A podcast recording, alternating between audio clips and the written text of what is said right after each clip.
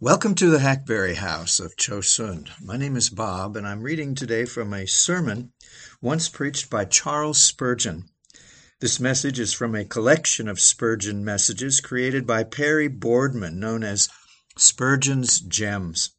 Today's message is from Volume 1, number 36. It's entitled, What Are the Clouds? What Are the Clouds? It was delivered on Sabbath morning, August 19, 1855, at New Park Street Chapel in Southwark. It's possible for a man to read uh, too many books. We will not despise learning. We will not undervalue erudition. Uh, such acquisitions are very desirable. And when his talents are sanctified to God, the man of learning frequently becomes, in the hands of the Spirit, far more useful than the ignorant and the unlearned. But at the same time, if a man acquires his knowledge entirely from books, he will not find himself to be a very wise man.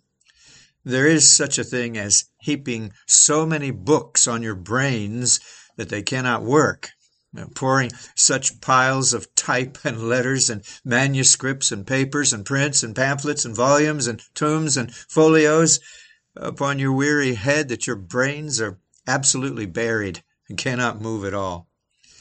I believe that many of us, while we have sought to learn by books, have neglected those great volumes which God has given us. We have neglected to study this great book, the Bible, Moreover, perhaps we have not been careful enough students of the great volume of nature. We have forgotten that other great book, the human heart. For my own part, I desire to be somewhat uh, a student of the heart. And I think I have learned far more from conversation with my fellow men than I ever did from reading. And the examination of my own experience and the workings of my own heart have taught me far more of humanity than all the metaphysical books that I've ever perused. I like to read the book of my fellow creatures. Nothing delights me so much as when I see a multitude of them gathered together, or, or when I have the opportunity of having their hearts poured into mine and mine into theirs. He will not be a wise man who does not study the human heart and does not seek to know something of his fellows and of himself. But if there is one book I love to read above all others next to the book of God, it is the volume of nature. I care not what letters they are that I read, uh, whether they be the golden spellings of the name of God up yonder in the stars, or whether I read in, in rougher lines his name printed on the rolling floods, or, or see it hieroglyphed in the huge mountains, the dashing cataract, or the waving forest. Wherever I look abroad in nature, I love to discern my Father's name spelled out in living characters. And if we had any fields a little greener than Moorfields or Smithfield and Spafields, I would do as Isaac did. I'd go into the fields at evening time and muse and meditate upon the God of nature. I thought in the cool of last evening I would muse with my God by His Holy Spirit and see what message He would give me. There I sat and watched the clouds and learned a lesson in the great hall of nature's college. The first thought that struck me was this as I saw the white clouds rolling in the sky. Soon shall I see my Savior mounted on the great white throne, riding on the clouds of heaven to call men to judgment. My imagination could easily picture the scene when the quick and the dead should stand before his great white throne and should hear his voice pronounce their changeless destiny. I remembered, moreover, that text in the Proverbs He that observeth the wind shall not sow, and he that regardeth the clouds shall not reap. I thought how many a time myself and my brother ministers have regarded the clouds. We have listened to the voice of prudence and of caution. We have regarded the clouds. We have stopped when we ought to have been sowing because we were afraid of the multitude, or we refused to reap and take in the people into our churches because some good brother thought we were too hasty about the matter. I rose up and thought to myself, I will regard neither the clouds nor the winds, but when the wind blows a hurricane, I will throw the seed with my hands, if peradventure the tempest may waft it further still. And when the clouds are thick, still I will reap and rest assured that God will preserve his own wheat, whether I gather it under clouds or in the sunshine. And then, when I sat there musing upon God, thoughts struck me as the clouds careered along the skies, thoughts which thoughts which I must give to you this morning. I trust they were somewhat for my own instruction, and possibly they may be for yours. As the text is today, the clouds are the dust of his feet. The clouds are the dust of his feet. You'll find that in Nahum chapter 1, verse 3. The clouds are the dust of his feet. Well, uh, the first remark I make upon this shall be the way of God is generally a hidden one. This we gather from the text by regarding the connection. The Lord has his way in the whirlwind and in the storm, and the clouds are the dust of his feet. When God works his wonders, he always conceals himself. Even the motion of his feet causes clouds to arise. And if these clouds are but the dust of his feet, how deep must be that dense darkness which veils the brow of the eternal. If the small dust which he causes is of equal magnitude with our clouds, if we can find no other figure to image the, the dust of his feet than the clouds of heaven, then how obscure must be the motions of the Eternal One, how hidden and how shrouded in darkness. This great truth suggested by the text is well borne out by facts. The ways of God are hidden ones. Cowper did not say amiss when he sang, He plants his footsteps in the sea and rides upon the storm. His footsteps cannot be seen, for planted on the sea, the next wave washes them out. And placed in the storm, rioting as the air then is, every impression of his chariot wheels is soon erased. Look at God and at whatever he has deigned to do, and you will always see him to have been a hidden God. He has concealed himself, and all his ways have been veiled in the strictest mystery. Uh, consider his works of salvation. How did he hide himself when he determined to save mankind? He did not manifestly reveal himself to our forefathers. He gave them simply one dim lamp of prophecy which shone in words like these The seed of the woman shall bruise the serpent's head. And for 4,000 years, God concealed his Son in mystery, and no one understood what the Son of God was to be. The smoking incense beclouded their eyes, and while it showed something of Jesus, it did hide far more. The burning victim sent its smoke up towards the sky, and it was only uh, through the dim mists of the sacrifice that the pious Jew might see the Savior. Angels themselves, we are told, desired to look into the mysteries of redemption. Yet, though they stood with their eyes intently fixed upon it until the hour when redemption developed itself on Cav- Calvary, not a single angel could understand it. The most profound sage might have sought to find out how God could be just and yet the justifier of the ungodly, but he would have failed in his investigations. The most intensely pious man might meditate with the help of that portion of God's Spirit which was then given to the prophets on this, on this mighty subject, and he could not have discovered what the mystery of godliness was. That is, God manifest in the flesh. God marched in clouds. He walked in the whirlwinds. He did not deign to tell the world what he was about to do, for it is his plan to gird himself in darkness. And the clouds are the dust of his feet. Ah, and so it always has been in providence as well as grace.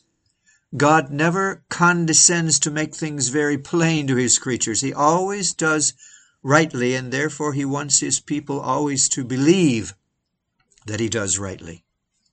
But if he showed them that he did so, there would be no room for their faith. Turn your eye along the page of history and see how mysterious God's dealings have been. Who would conceive that a Joseph sold into Egypt would be the means of redeeming a whole people from famine?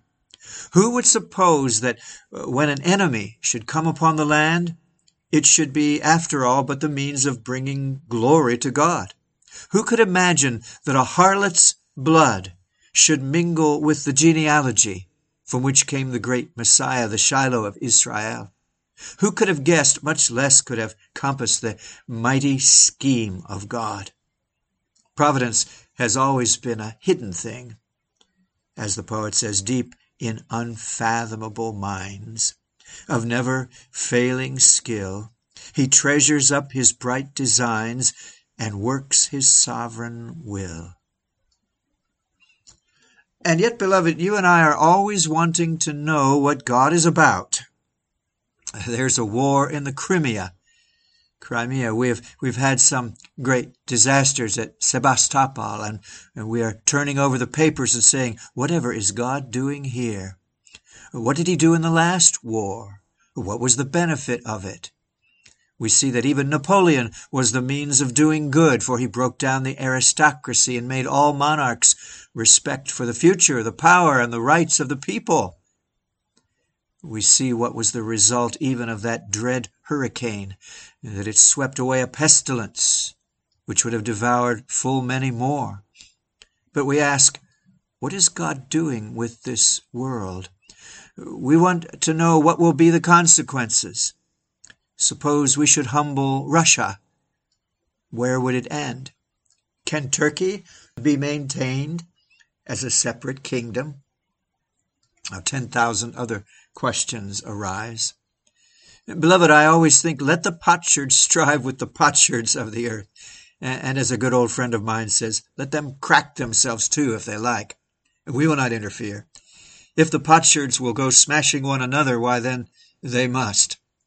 We pray that old England may come off the safest of them all. But we are not much concerned to know the result.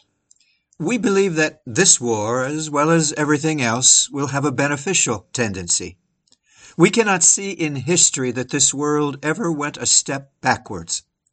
God is ever moving it in its orbit, and it has always progressed even when it seemed retrograding. Or perhaps you are not agitated about providence in a nation. You believe that there God does hide himself. But then there are matters concerning yourself which you long to see explained. When I was in Glasgow, I went over an immense foundry, uh, one of the largest in Scotland. And there I saw a very powerful steam engine which worked all the machinery in the entire building. I saw in that foundry such numberless wheels running round, some one way and some another. I could not make out what on earth they were all about, but I dare say if my head had been a little wiser, and I had been taught a little more of mechanics, I might have understood what every wheel was doing, though really they seemed only a mass of wheels very busy running around and, and doing nothing. uh, they were all, however, working at something. And if I had stopped and asked, What is that wheel doing? a mechanic may have said, Well, it, it turns another wheel. well, and, and what is that wheel doing? Well, there's a, another wheel dependent upon that, and, and that again is uh, dependent on another. Then at last he would have taken me and said, This is what the whole machinery is doing. Some ponderous bar of iron, perhaps, being grooved and cut and shaped and polished. This is what all the wheels are effecting, but I cannot tell separately what each wheel is doing. All things are working together for good. But what the things separately are doing, it would be impossible to explain. And yet you, child of Adam with your finite intellect, are continually stopping to ask, why is this? The child lies dead in the cradle. Wherefore was infancy snatched away? O ruthless death, could you not reap ripe corn? Why snatch the rosebud? Would not a chaplet of withered leaves become you better than these tender blossoms? Or you are demanding of Providence, Why have you taken away my property? Was I not left by a parent, well to do, and some ravenous leech has swept all my substance away? It is all gone. Why this, O God? Why not punish the unjust? Why should the innocent be allowed thus to suffer? Why am I to be bereft of my all? Says another, I launched into a business that was fair and honorable. I intended, if God had prospered me, to devote my wealth to him. I am poor. My business never prospers. Lord, why is this? And another says, Here I am toiling from morning till night, and all I do, I, I cannot extricate myself from my business, which takes me off so much from religion. I would rather live on less if I had more time to serve my God. Ah, finite one, do you ask God to explain these things to you?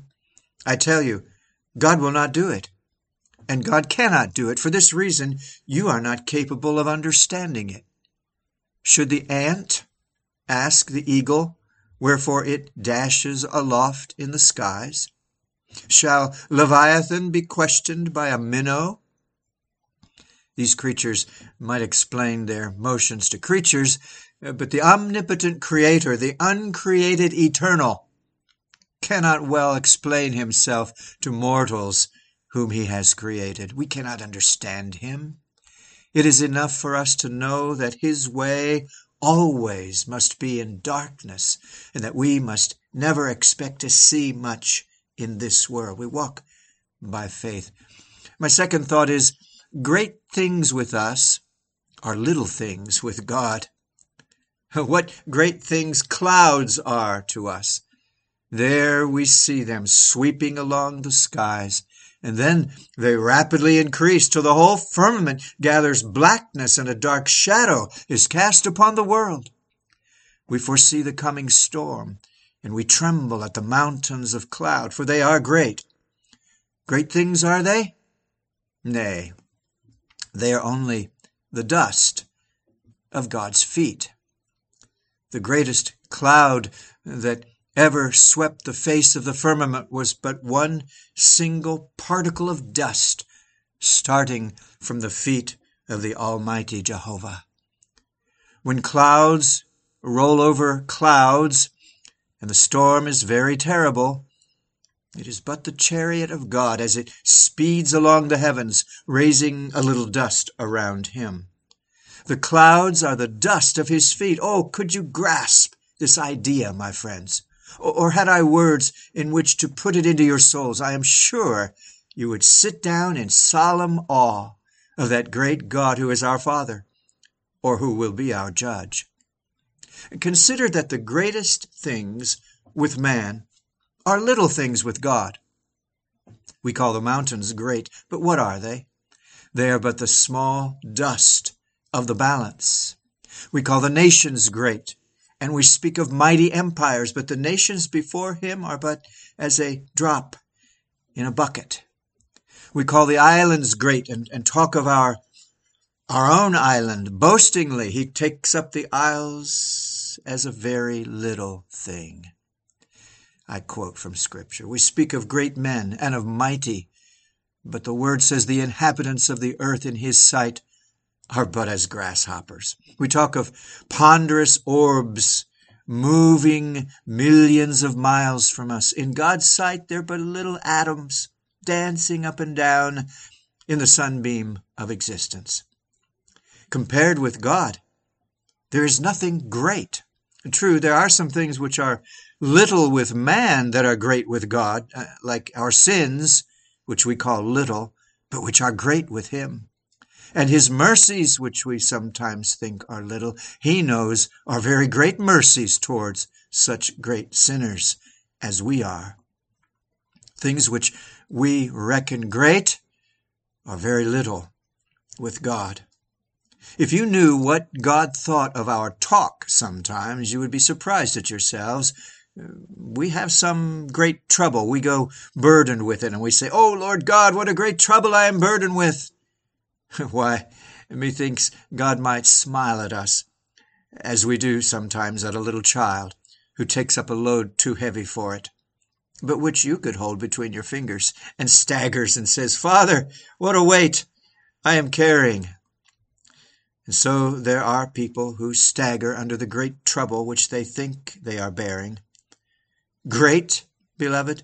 Um, there are no great troubles at all. The clouds are the dust of his feet. If you would but so consider them, the greatest things with you are but little things with God. I'm going to stop there. It's about halfway through the message. Next time around, we will. Lord willing, finish up on that one. Thank you so much for being here today. Do look around the site. Hundreds, actually now thousands of audios here on Sermon Audio. Some of the other great preachers and North Korea stories and Bible studies on a number of subjects. You can go to Amazon.com, buy one of my books. You can contact me at bob.j.faulkner.72 at gmail.com, and I'll share details of our Saturday evening Zoom meeting for men, our Tuesday noon meeting for men and women. We'd love to have you. Well, this is the Hackberry House of Chosun, and this audio is being released on December 1, 2022. Lord willing, we'll talk again real soon. Bye bye.